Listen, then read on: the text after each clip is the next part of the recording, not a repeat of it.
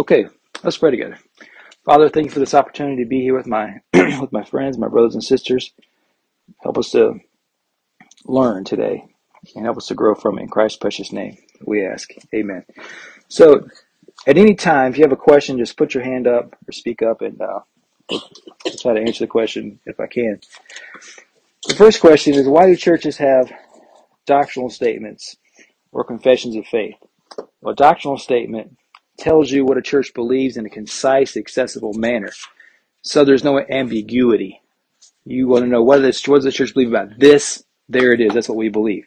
Now, it's a statement to the congregation what you can expect to hear taught. You can expect to hear these things taught here. It also is a way for you to hold your pastors and teachers accountable. You say, okay, you're teaching contrary to what the confession says. So it's a way to do that. A doctrinal statement also distinguishes a church or group of people or group of churches from other churches. So in our in Sheboygan, there's all kinds of churches. We are not like every other church. If we were, there would be one big old giant juicy church in Sheboygan. But there's a reason, there's reasons why there are distinguishing marks between the churches. And the confessions uh, will highlight those things. Doctrinal statements make it easier to track what Christians have believed down through the centuries. So, like Lumpkin's little book here, this goes all the way back to, I think he goes back to the, the mid 16th century.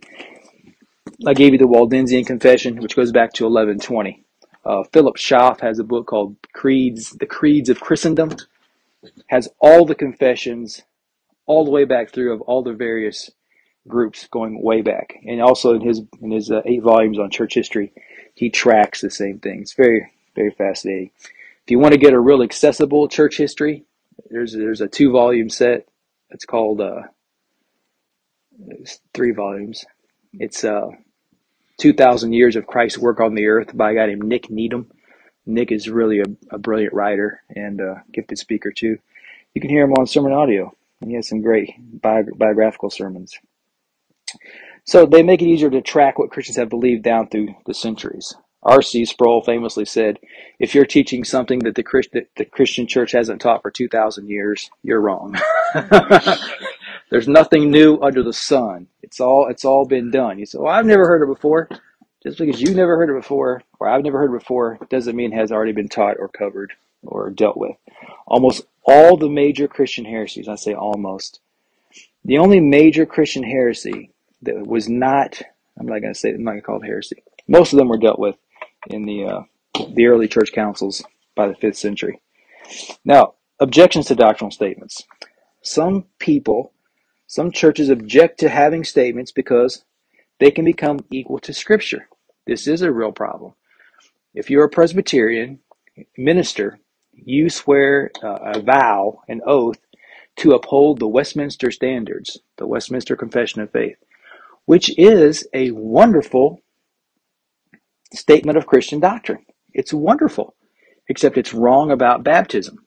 It promotes and supports infant baptism. So, in the in the uh, Presbyterian Church, it, that's that's it's called they they see it as the true interpretation of Scripture, and we don't deviate from it. And it can and now they're not saying it supersedes Scripture, but they're not going to change it. they're not going to change it. They, it's it's it's debated constantly. Uh, I have a friend who is a uh, Presbyterian pastor. I have a couple friends actually who are Presbyterians, and they uh, when they took their vow to uphold the Westminster Standards, they have to say, "Is there anything in the standards you don't agree with?" And my, one of my friends, he's a whole hog kind of guy. He said, "I agree with everything." My other friend said, "I disagree with the statement on the Sabbath."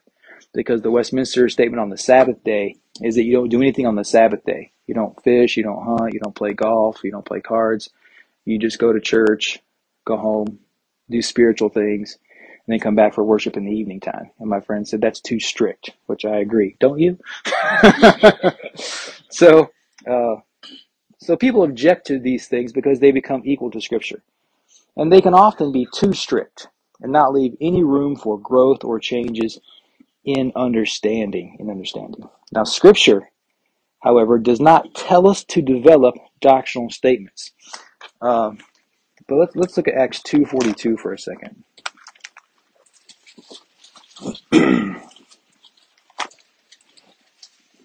Acts two forty two. It says they devoted themselves to the apostles' teaching and to the fellowship and to the breaking of bread and to prayer. If you're going to devote yourself to the apostles' teaching, you have to know what the apostles taught. And that's why we have the New Testament. We have what the apostles taught. However, we do have to have statements of what we how we interpret the New Testament. This is this is this is a key thing which I'll get to uh, at the end. Scripture doesn't tell us that, but Paul tells Timothy in 2 Timothy chapter 2, verse 2, the things that you've heard of me among many witnesses, the same commit to faithful men who will be able to teach others also. You have to have know what to teach. Now, what's the problem with oral tradition? It distorts it.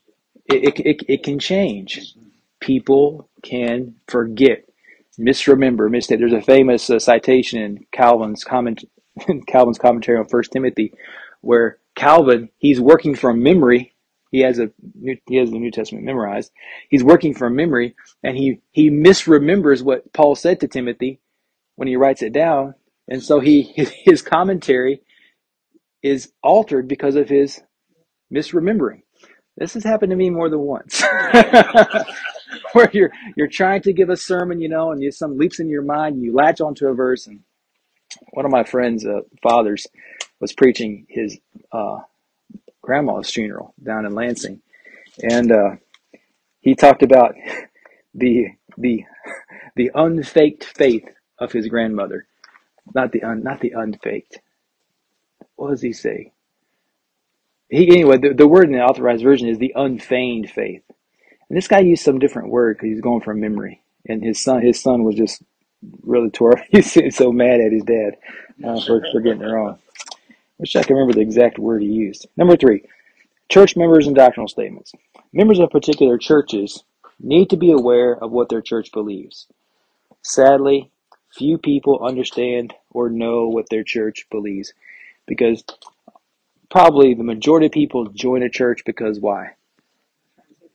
Their friends are there, their grandma's there, or they like it. I like this church.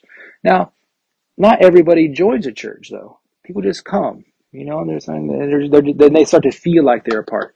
But church members, those who have confessed, a confession of faith is a confession. These are what we believe, what we believe. In the in the Presbyterian Church in the PCA, their the Westminster Confession is very long. It's very long, but the members themselves are not required to know what it says. Only only the pastors are. In Baptist churches, confessions of faith tend to be much briefer because the expectation is everybody in the church is going to have some idea of what the church believes. This is going to be what the people to know it. To know it. Now, Baptist and confessions. Baptist churches are both pro and anti confessionalism. They come down on both sides of that issue. there are those who are for them and those who are against them. And uh, I have a friend of mine, pastors a, a very good church in North Alabama, and uh, he he told me, I said, "What confession are you guys using?" He said, "All we got's a King James Bible, buddy. That's all we got." So we don't need a confession. We don't need a confession. And in one sense, I pastored a church in Arkansas. They had no confession of faith. They just said we have the scriptures, and that was that was fine. the only thing is, when I began to preach something they didn't agree with, they got ticked off because it wasn't a commonly accepted belief that they had, but they had no they had no measure by which to judge me. Because I said, look, here's what the Bible says. And they would say, well, we don't agree with your interpretation of the Bible. I said, well, this is what I think it. This is what I think it means.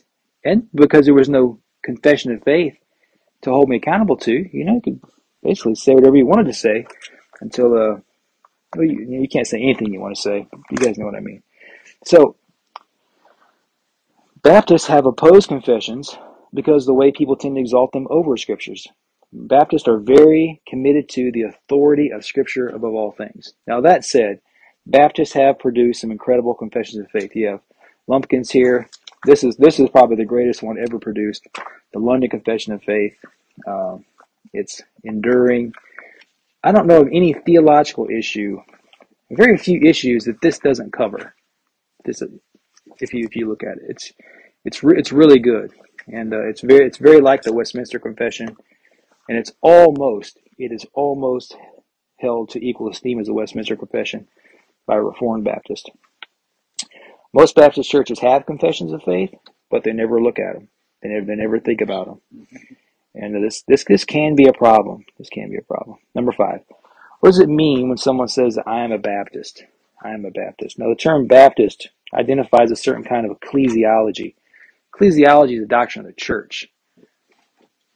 So you can you can have Baptist ecclesiology and be a heretic. You can be a Baptist in a Baptist church with Baptist ecclesiology and die and go to hell. It's a it's what a it's what a church looks like. It's what a the visible church a visible church looks like. Okay, so uh, it shocks people. This may shock people, but if a church only baptizes believers and only admits to membership persons who were baptized after a profession of faith, they are technically the B word. Whether or not they would admit it or not, they're technically Baptist. Of course, Baptist is not a biblical term. They're technically just following the New Testament. This is why churches that follow the New Testament wind up looking more like us in their ecclesiology than you do the Catholic Church or the Lutheran Church or any other church when you follow the New Testament. It's very simple. It's very uh, functional. It's organic. How many people does it take to have a church? What, is it, what does it take to have a, have a church, a visible church? Just a few people? Two or three people who have put their faith in Christ, who've been baptized, and who decide to organize themselves under the headship of who? Jesus Christ Himself. Jesus Christ personally founds every single church through the Holy Spirit. He draws them together, they, they, form together. So it's very organic. So if we were in, in any place, if we, if we, if, if you move to Detroit and there's no good church in your neighborhood, but you meet up with two or three other Christians in your neighborhood, you guys start saying, you know, we need, we need to find a, we, we need a church. We don't have to have a building or anything. You can meet in your basement. You can meet in your living room around a kitchen table with the scriptures. And it, the, the New Testament church is very, very simple, very organic. It can, it can take, it can, it can prosper anywhere, anywhere. It's a, it's a, it's the greatest thing since sliced bread. Well, it predates sliced bread. Yes, sir. You talk about a church, you're talking about a denomination. No, oh, okay. it's good. Good point. Good point, Bob. I'm talking about um, a congregation of people.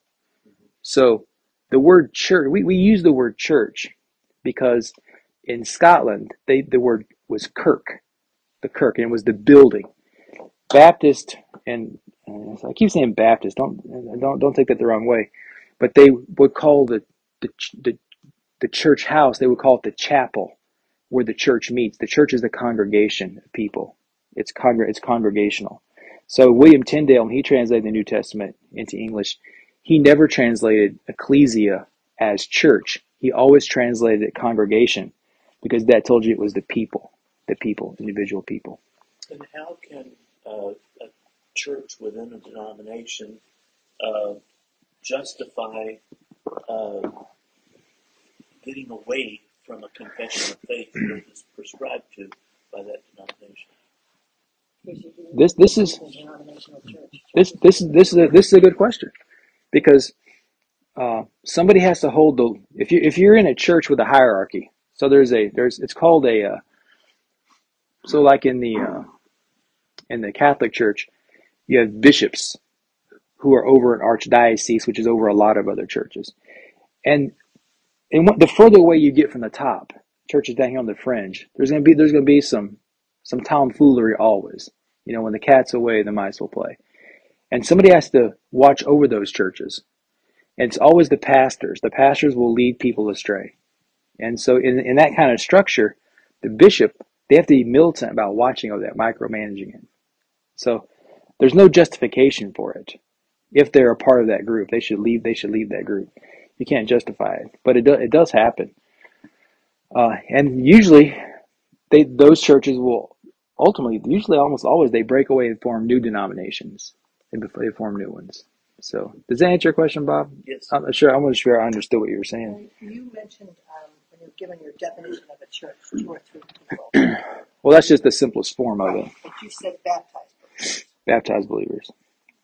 And I noticed in our confession of faith, it's always baptized believers. Yeah, and that's de- that's derived from the New Testament, because Jesus Jesus when he forms his church, I think the church I think he started the church before Pentecost. This is this is this is not the majority view, but I think Jesus started the, the church before Pentecost himself. At Pentecost, it was empowered, and he he forms his church. Even the, even the even if the church starts at Pentecost, those people became the visible church at baptism.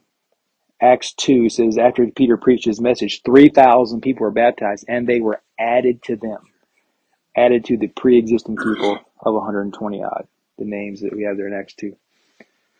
Yes, sir. So you can have a group of believers congregating, but not a church. There's a, isn't that kind of a fine distinction? Yes. That's what that's and that's and, and that's where being that's where being a Baptist pops in pops into full view. Is Baptist Christians believe that the only the, the only legitimate visible church is one that's composed of baptized believers. So, and, this this is this is kind of changed in the last I don't know probably uh, 30 years. part of this church? I'm part of the universal church. Mhm. There's Right? there's there's two churches. There's two churches. There is the we'll call it the uni, the universal church, and then you have the local church. the local church is is uh okay. The universal church is composed of everyone,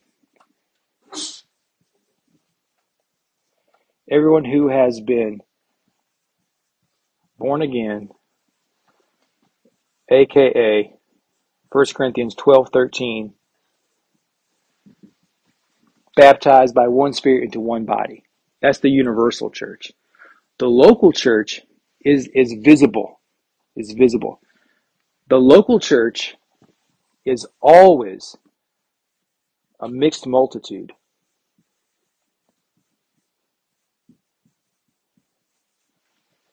Because who det- who who who determines who knows who's a part of the universal church? Christ. Christ does. Who who determines who's a part of the local church? Well, well, we, we do the con- the congregation. And so when somebody wants, that's why we interview members. We interview members and they say, "I'm a Christian. I've trusted Christ. I've been baptized. And I want to be a part." And we say, "You're in, buddy." But then they live like a heathen. They steal out of the offering plate. They beat up, beat up, beat people up in the bathroom. What? what so then we. A lot of Methodists. so those people, we, we say, we say, look, buddy, you got to knock it off. And they say, I'm not going to knock it off.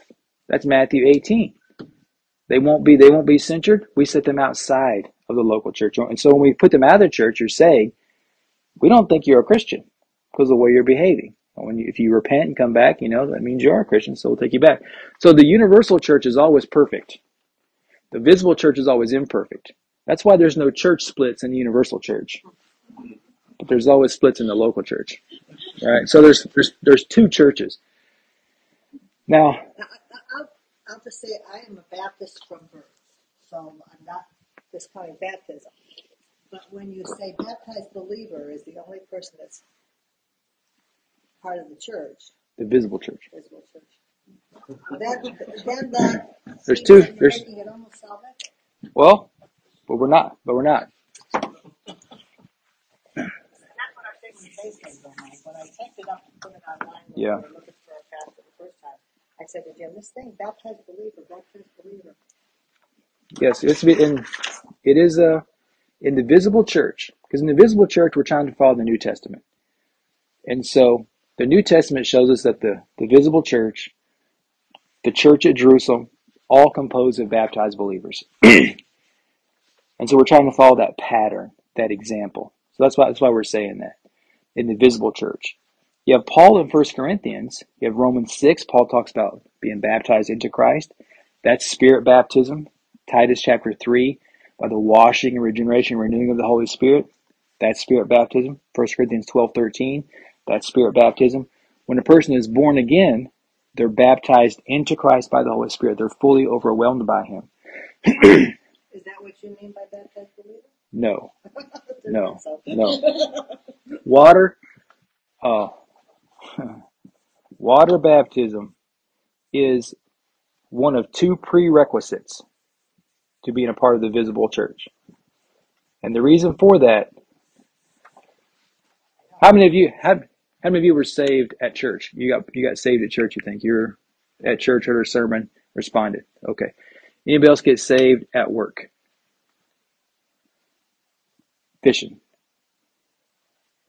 Any of you get saved any place other than church? okay. How many of you guys were baptized?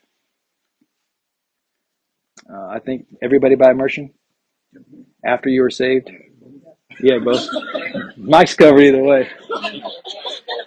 So, so bap, so bap, so baptized are all baptized as believers, and you're all baptized by probably by by a minister. Probably all by a minister, and that minister said the exact same thing before he baptized all of you. I baptize you in the name of the Father, the Son, and the Holy Spirit. And it was before people or in the presence of other people, and you testified, I unite with Christ. That's what we all have in common is water baptism. We're identifying with one another. And so when we baptize somebody, that person we're saying we're they're identifying with us, we're identifying with them. I, I sometimes uh, use this illustration. You're putting on the team jersey. I'm on this team. I'm on this team. So that's so yes, to be a part of the visible church, believer, and that's what that's what it means to be a Baptist. And you'll find Baptist churches who uh, wiggle on it, and they'll say, you know, we'll, we'll admit people who are not, who don't have believers' baptism. If a congregation wants to do that, they can. If the congregation wants to do that, they can, but they need to adjust their confessions if they're going to do it. John Piper uh, tried to do it at his church. Uh, I think the first time they, they went around, they didn't they didn't pass. The second time, I think it did pass because he was saying if people really believe that their the baptism they received as infants is legitimate, you know, who are we to question their conscience? Uh, I think he went soft on it, but it's it is uh it is it is water. It is water. Good question. Any other questions about that? Oh, Bob. Just so I don't skew myself up here, uh, the second prerequisite is what? Oh, the first prerequisite is to be born again. This this thing has died on me. Do we have some more back here, Cindy? Do you? Um, I had I had a black one, but I put it I took it back to the youth.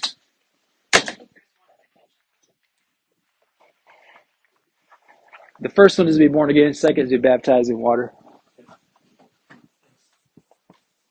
And uh, Baptists, because Baptists are very argumentative people. There's lots of arguments about uh, lots of dumb stuff like triune baptism. Triune baptism, baptism is being baptized in the name of the Father, blush, Son, blush, Spirit, blush. That's a Baptist thing, isn't it? That's usually that, Isn't that Plymouth Brother? that's an Anabaptist practice. And then they then they have face forward and backwards. Because you're a Baptist. No, but you want to no, but you want to go first class, Mike.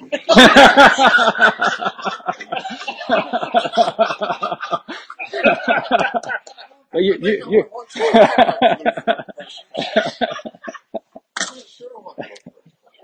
Thank you, Cindy. But you're exactly right. You don't have to be a Baptist to go to heaven. And we're we're I talking know, I know they, they think they're going to be the only ones in that corner. not, not no that's that's that's that's a character that's a caricature of Baptist briders because Baptist briders there is a sect of the Baptist bride because if you push everything to its extreme you people always go to extremes so like if you're a Calvinist you know there's the there's the anti-missionary hard shell Baptist who says if they're going to get saved, God will do it. He don't need our help. They're going to get there no matter what. And in the in the Baptist community, you have people called Baptist briders who believe only Baptists are in the bride of Christ. And so, therefore, in eternity, you have two classes of people in eternity. In Jerusalem, the bride of Christ lives with her husband, Jesus, and on the earth, the new heaven, the new earth, that's where all of the non-Baptists are going to spend all eternity. So, so all the Presbyterians are on earth, and all the Baptists are in Jerusalem, and that they're, they're pushing they're pushing that to the to its extreme, and that's what people do. You can expect that kind of stuff. Uh, so, but you don't have to be a Baptist to go to heaven. I'm not saying that. Thank you for bringing it up. Uh, so this Baptist, so and we're talking about a remember, remember we're talking about ecclesiology. That's the doctrine of the church. We're not talking about soteriology. Yeah, these are these are these are what Baptists have believed about all kinds of things. Part of it, and, and they all they cover salvation. So, like, uh, I'm not going to do that. So this this little acrostic here was developed by a guy named Dwayne Brown in the '60s. Um, this is what I learned when I was a you know kid. My dad would pound this into your head about what it means to be a Baptist, and um, these these are these are good things. First of all, it's biblical authority. Everything that uh, Baptists believe. Hey Jim, everything that Baptists believe is derived from the Bible. If we find ourselves to be out of line with the Bible, what should we do? Stand by our tradition or we get in line with the Bible. So in one sense, Baptists are always uh, always reforming, always trying to get get it right, always trying to get it right. And that's why sometimes confession of faith they go through additions or flux. But we're we're the biblical authority. That's where we get our instructions from. Biblical authority, uh, autonomy of the local church. That means that no nobody outside this church tells us what to do as a church. We're autonomous. So even though we're we're a member of the General Association of Regular Baptist Fellow Association of Churches and the Michigan one, they never tell us anything to do. Like I, I, I emailed Ken Floyd uh, last week to ask him a question about something. I was looking for some material. I said, "Is there anything that the association has is recommending to the churches for different stuff?" And he said, basically, no. it, and it was, uh, and I thought, well, that's actually good. They're not saying this is what we subscribe to or recommend. Uh, so there's nobody tells us what to do. So um, that's why, just for comparison, over at the Methodist Church, uh, their pastor is going to change every few years. They're going to rotate him around unless unless the person's doing an exceptional job. Uh, Baptist churches don't do that. If the congregation the congregation keeps their pastor as long as uh, they can both stand each other, they, they stick around. P is priest of the believer. Now the P and the I are very important. Priest of the believer. Baptists believe that you are your own priest. You are a peculiar people, a royal priesthood. You can talk to God directly. You don't need an intermediary. There's one mediator between God and man, the man, Christ Jesus. We go to Christ directly. We go to God directly. We don't need a priest. We don't need we don't need uh, the saints. We don't need we don't need Mary. We go right to God, priest of the believer. And then you have two ordinances or sacraments. Baptists usually don't like the word sacraments, but I put it there because uh, Baptists a long time ago sacraments. Um, and, and those two, the two sacraments or ordinances are baptism and the Lord's Supper. So why do you call them sacraments? Because it's a special kind of thing. So uh, when I was a kid, my dad, you know, was, my dad's a Baptist preacher. Me and my brother, we baptize each other all the time. Because you're always playing church, right? And, and I baptized my brother a hundred times. I baptize you in the Father, Son, and Spirit. And you hold him down and, and you hold him down, down. now, that that baptismal act did not count because it wasn't sacred, right? So when we baptize somebody, it's sacred, and we can baptize people anywhere. Mm-hmm. in Lake Michigan, Lake Huron, Mullet Lake, my bathtub, your hot tub. You can baptize anybody anywhere because because in the act it's sacred. This is a sacred act, mm-hmm. and everybody understands that. The second ordinance is the Lord's Supper, also a sacred act. There's nothing special or magical about what you drink or what you eat at the Lord at the Lord's table. We use grape juice and we use this uh, that bad tasting bread. But the Bible, the Bible, the Bible really isn't prescriptive about those things. It's not really prescriptive. So, um, and this and it varies. If you go into other countries, you find that their their communion practices would not would not pass muster in the United States because just of what's available to them. You know, if you go to Hawaii and they don't have grapes over there, naturally they got something else. It just it's symbolic. The symbol is what's important, and these things are set apart. So uh, I I don't call it this uh, in people's hearing about the prayer of institution. So when I make the prayer up there, and of course the way we do here, they're they're all spread out. It's kind of kind of pointless probably. But usually when you serve the Lord's table, you have the communion table and you have the elements there, and the pastor prays over and says, you know, thank thanks for the thank you Lord for the blood of Christ and His body. It's a, you're saying these things are sacred, and uh, they're they're special, not to be not to be taken lightly or abused. So they're sacraments, they're sacred. Baptists only have two. Catholics have seven. Uh, some Baptists have three sacraments, and it's uh, the Lord's Supper, baptism, and foot washing. And the foot washing always precedes communion. Always precedes communion. It's always the, the women wash the women's feet, the men wash the men's feet. Starts with the deacons; they wash the pastor's feet. And the deacons' wives wash the pastor's wives' feet, and, and just works it around. It's symbolic. There's not a lot of uh, you know. there's no Palmolive and those green scrubbers. it's just symbolic. I've never been to I've never been to foot washing service. I've seen them done on online, but and then the I is individual soul liberty or liberty of conscience. This, this means that every individual, Baptists believe that every individual has the right to interpret God how they see fit. If you want to interpret God however you want to interpret God, that's that's your choice. Even if it damns you to hell. That's your choice. And what it means is Baptists, we don't coerce people to believe something. They're free to choose. Now, to be a member of a Baptist church, you, you, you're not free to interpret God how you want.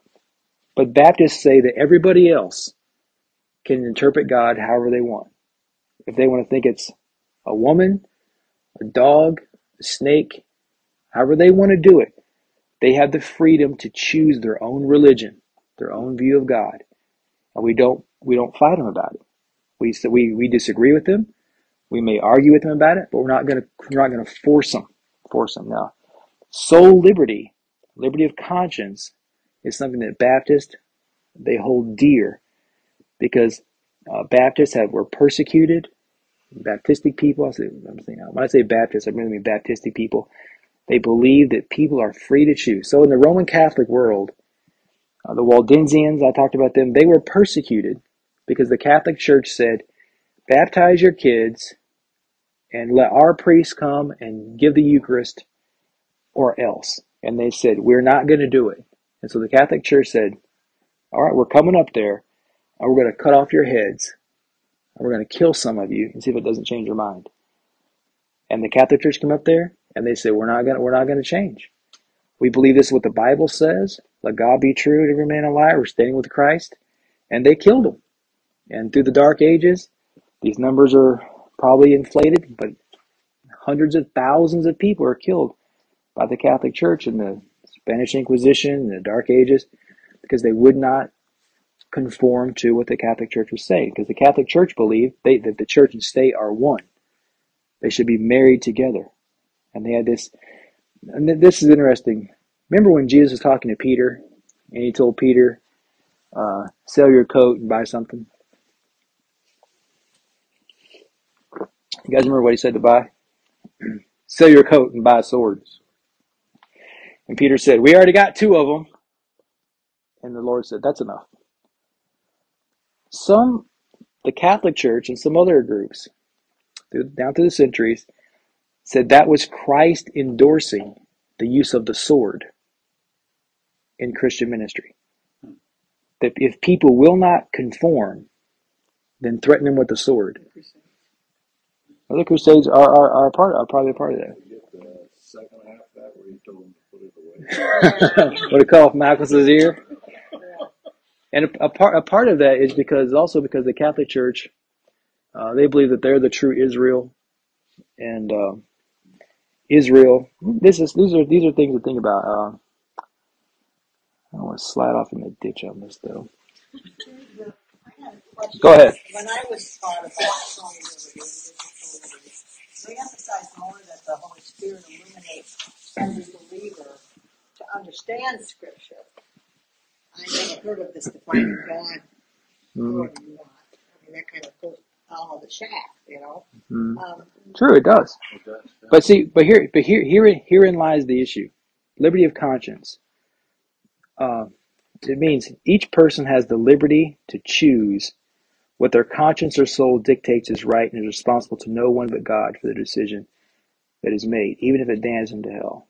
So, when we're saying that eh, we, it's not something that Baptists say. Everybody in the everybody in the church. We're not saying everybody in the church has this right in a local congregation.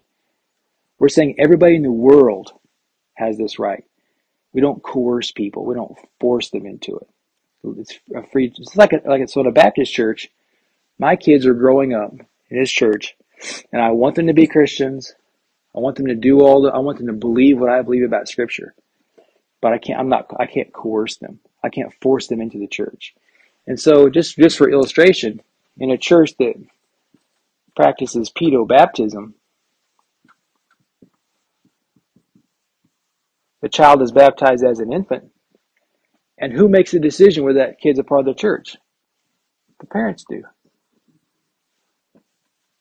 Well, if the kid don't want to be a part of the church,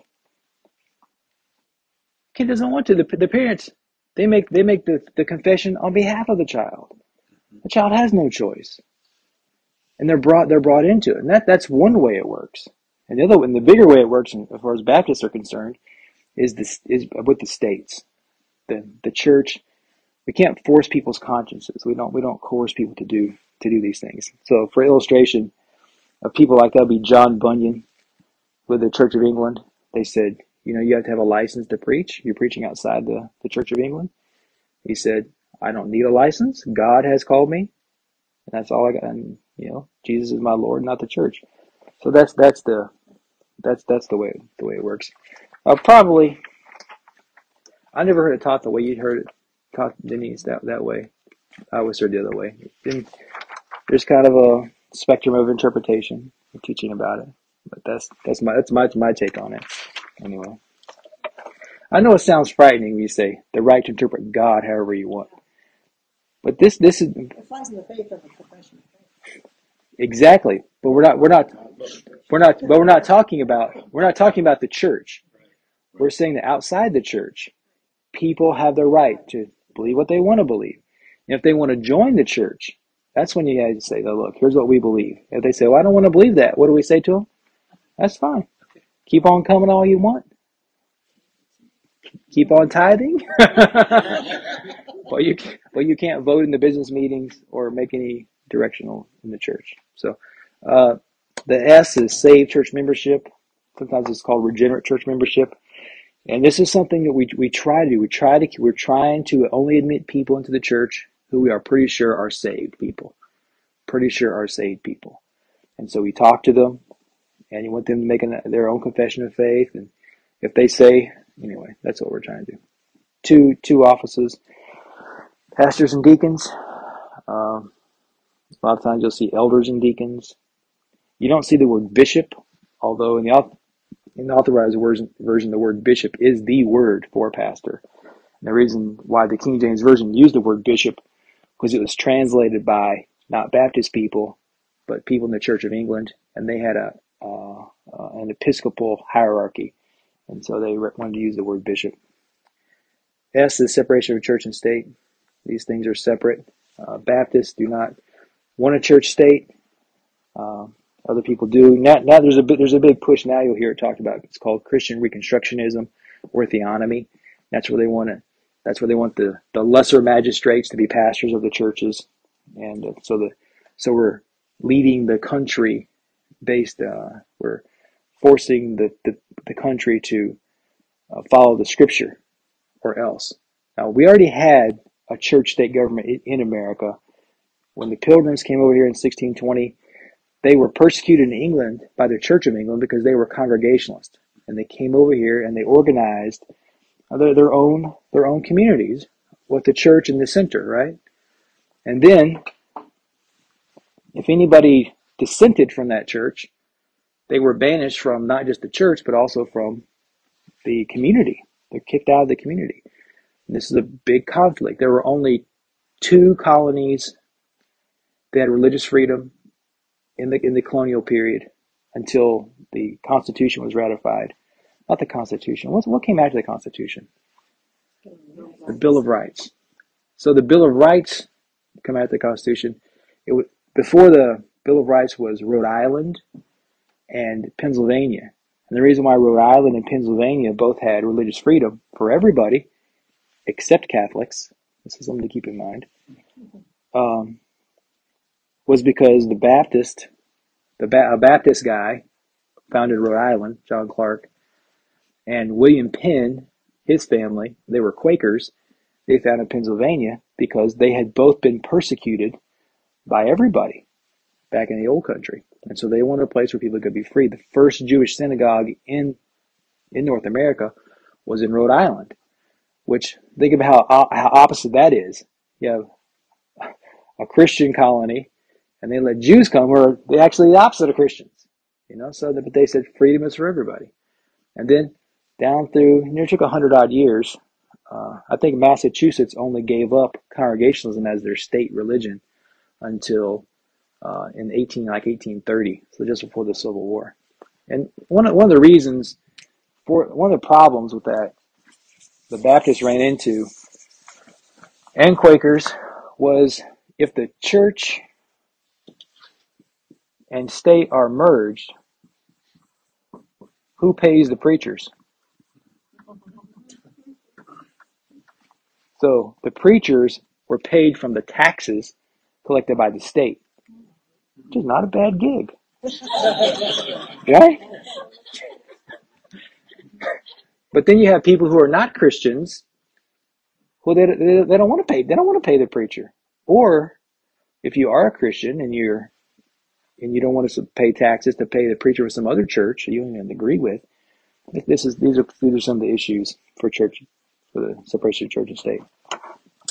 Sir, just I was puzzled why this acrostic was not what I, was drilled into me when I was a little kid in the Baptist church, and and I just uh, saw. I mean, we we were baptism of believers, authority of the Bible, and etc. A different acrostic, but but then I just saw that uh, it was early '60s when this acrostic. Was, yeah, it wasn't around in the 1800s, though.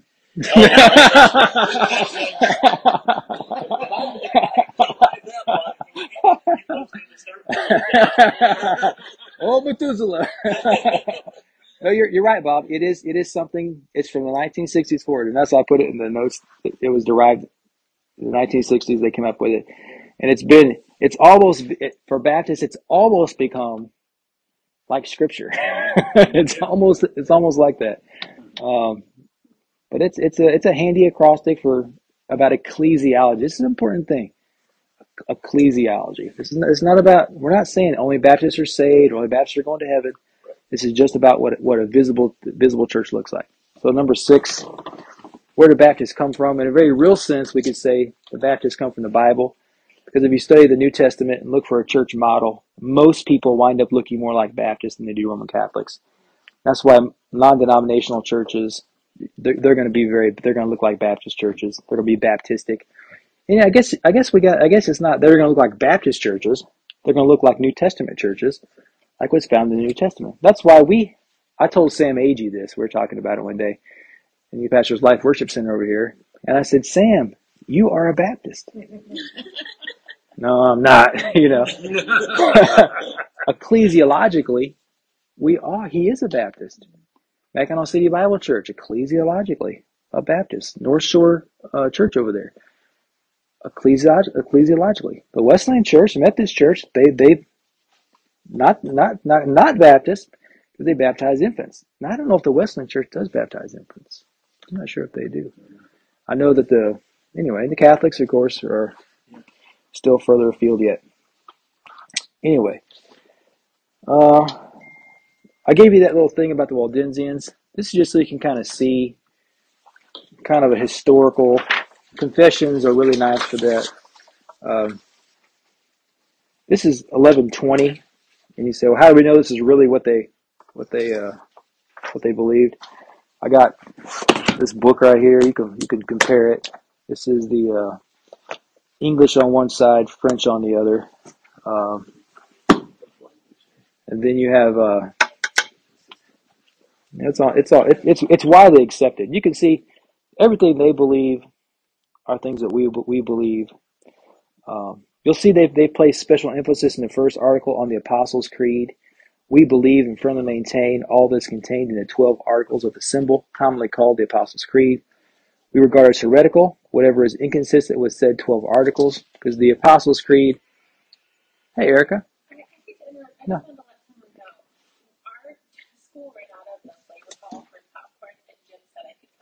Oh, okay. That's fine. Stop thief.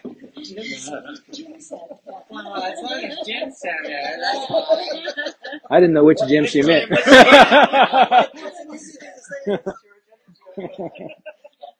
Any old Jim will do. Uh, so the Apostles' Creed that's the that's the oldest confession of faith, and uh, that's kind of a foundation for it. Uh, Baptists usually don't recite the Apostles' Creed.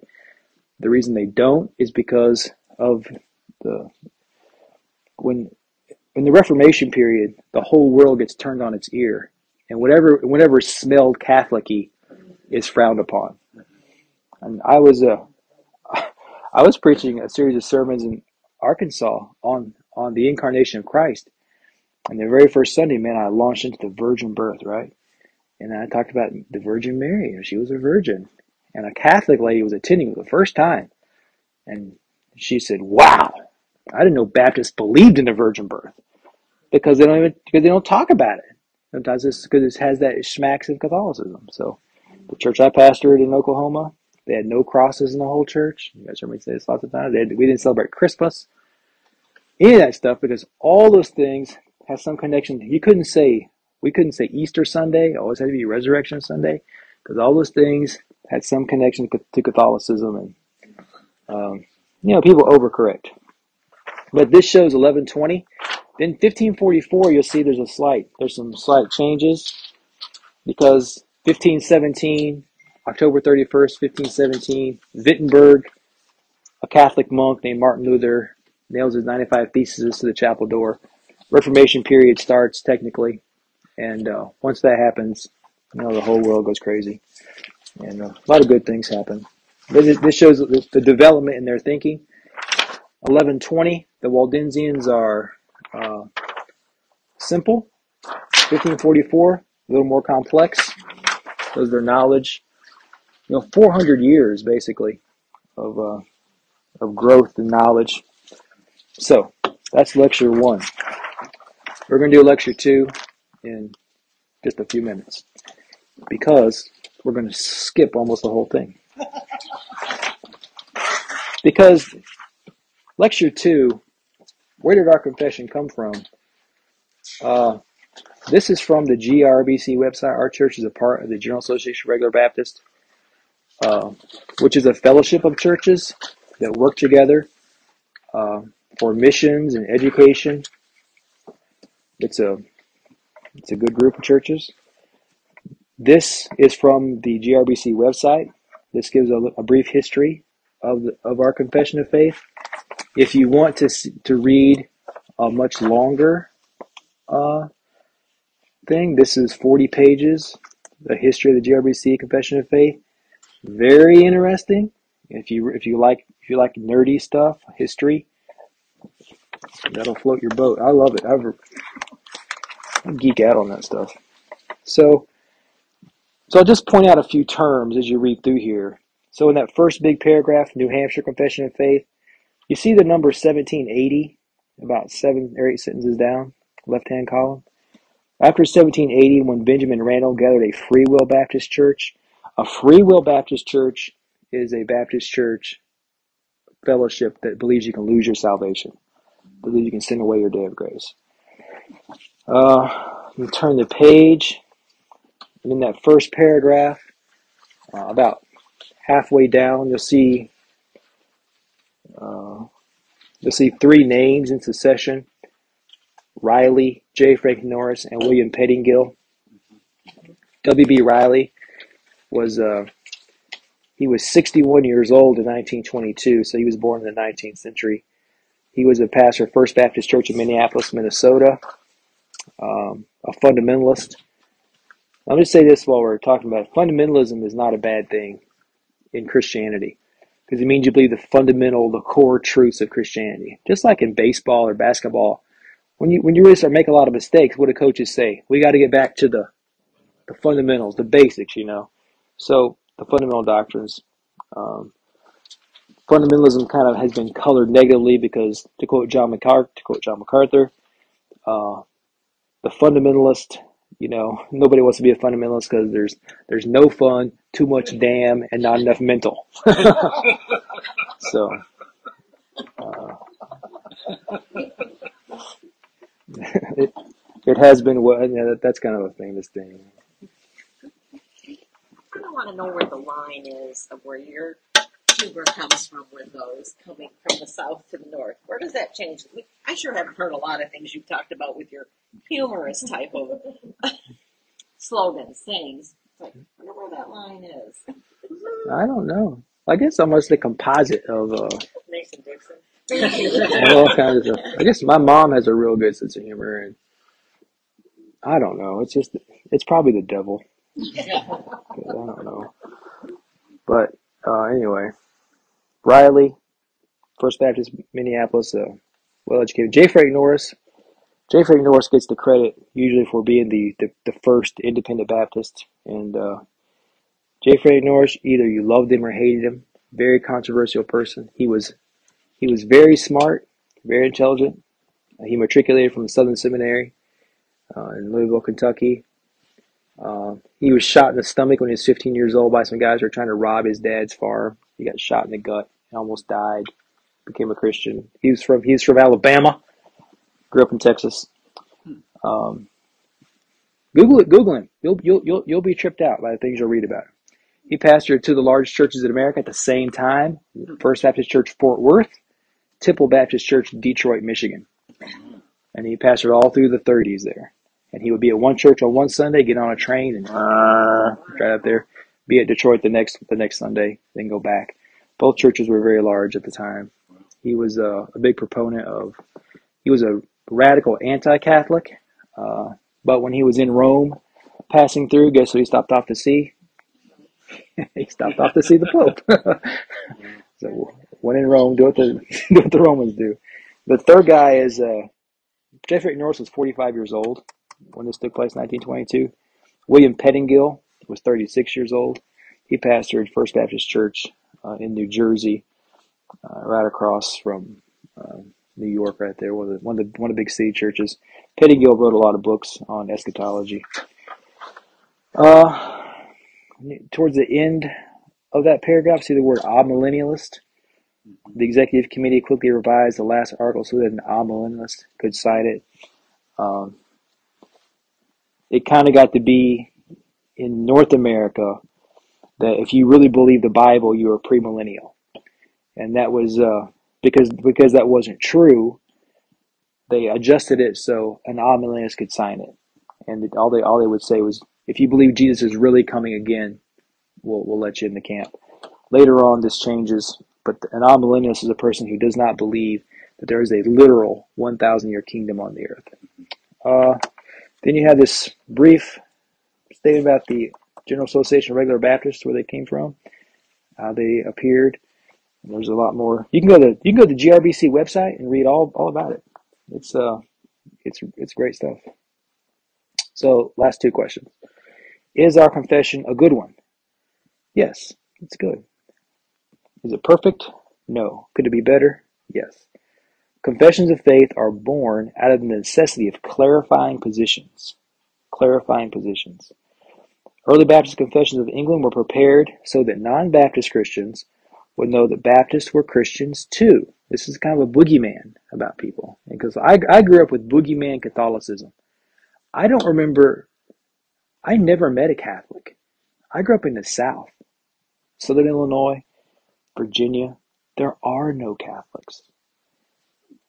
Very, very few. Especially in the, maybe in the larger cities, there are more Catholics. I never met a Catholic person. Um, so all you, and then all you hear is boogeyman Catholic stories about the Catholics. Now, are, are, are some Catholics actual Christians? Yes, they are. All, all of them? Well, not even all Baptists are saved. So we can't say that. So there's, there's a, so people say these Baptist people, they do weird stuff. Some of the things they said about Baptists was the Baptist, Baptist, uh, they were, they were, they were called immoral because the rumor was they immerse people and they baptize in the nude. So you know why all those dudes are for believers' baptism. So there's boogeyman kind of stuff, and they put it in, in writing so people would know what they really believed. Most confessions are written in times of controversy, therefore they tend to emphasize what was important at the time. At the time, no confession is perfect, but many are completely adequate. Uh, the GRBC confession has undergone alterations to address new issues. If you guys got the email from me, there's a supplemental section at the very end that has talks about transgenderism, homosexuality, gay marriage, because those were not issues in 1932. They weren't issues in 1960 or 1982 either. But you know, you have, you have to keep on working on these things. Um, our current confession is not the latest one.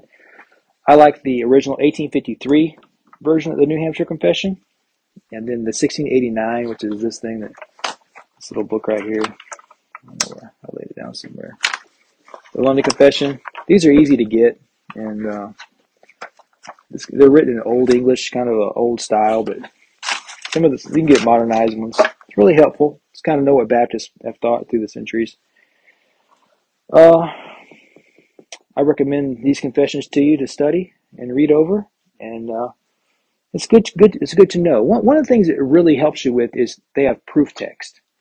There's a statement and then a proof text, and that's what we'll get into next time we meet. Is there'll be a statement of truth, and then the scripture that it's rest upon. Now we won't be able to look at every single scripture because there's lots of scriptures. We'll just it will just take forever. But we'll use a few of them to kind of see. And if, if you if you in your own personal study look at the scriptures and you go, now why does this verse didn't seem to go with this? Point it out because that that'll be a good talking point to really learn to really learn something. Number three, and lastly, why can't we just say, "Yo, I just believe the Bible, man"? Can we just say that? Yes, you can say that, but it doesn't really tell tell us anything. Does it mean you believe the Bible is true? Does it mean that you that you understand the Bible? Uh, Catholics believe the Bible. Jehovah's Witnesses, Mormons, Arians, Oneness Pentecostals, and Campbellites all say they believe the Bible, but it's not really that helpful. We need to know what you believe about the Bible, what you think the Bible is teaching. And so confessions of faith are helpful. They're not required. If you want to, if you want to walk around town saying you believe the Bible, you know there are worse things you could say, right? There are worse things you could say.